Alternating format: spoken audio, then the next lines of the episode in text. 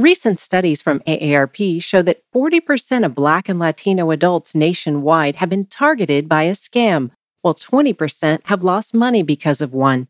What's more, nearly 60% of those who've lost money to a scam have done so more than once. Charles Williams is a volunteer member of AARP Kentucky's Executive Council. Both communities are most often targeted by government imposter scams. Also, both are frequently targeted for fake work from home offers, fake job postings, and lottery scams. Plus, we found significant mentions of scams involving COVID 19 stimulus, along with scams that relate to romance, utilities, or grandparents. And we learned that older Latino adults are less likely to report a scam after they experience one. Becoming a victim can leave people feeling helpless, but there are things they can do.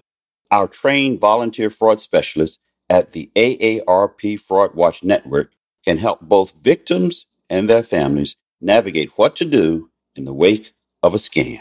To learn more, visit aarp.org slash fraudwatchnetwork or call 1-877-908-3360.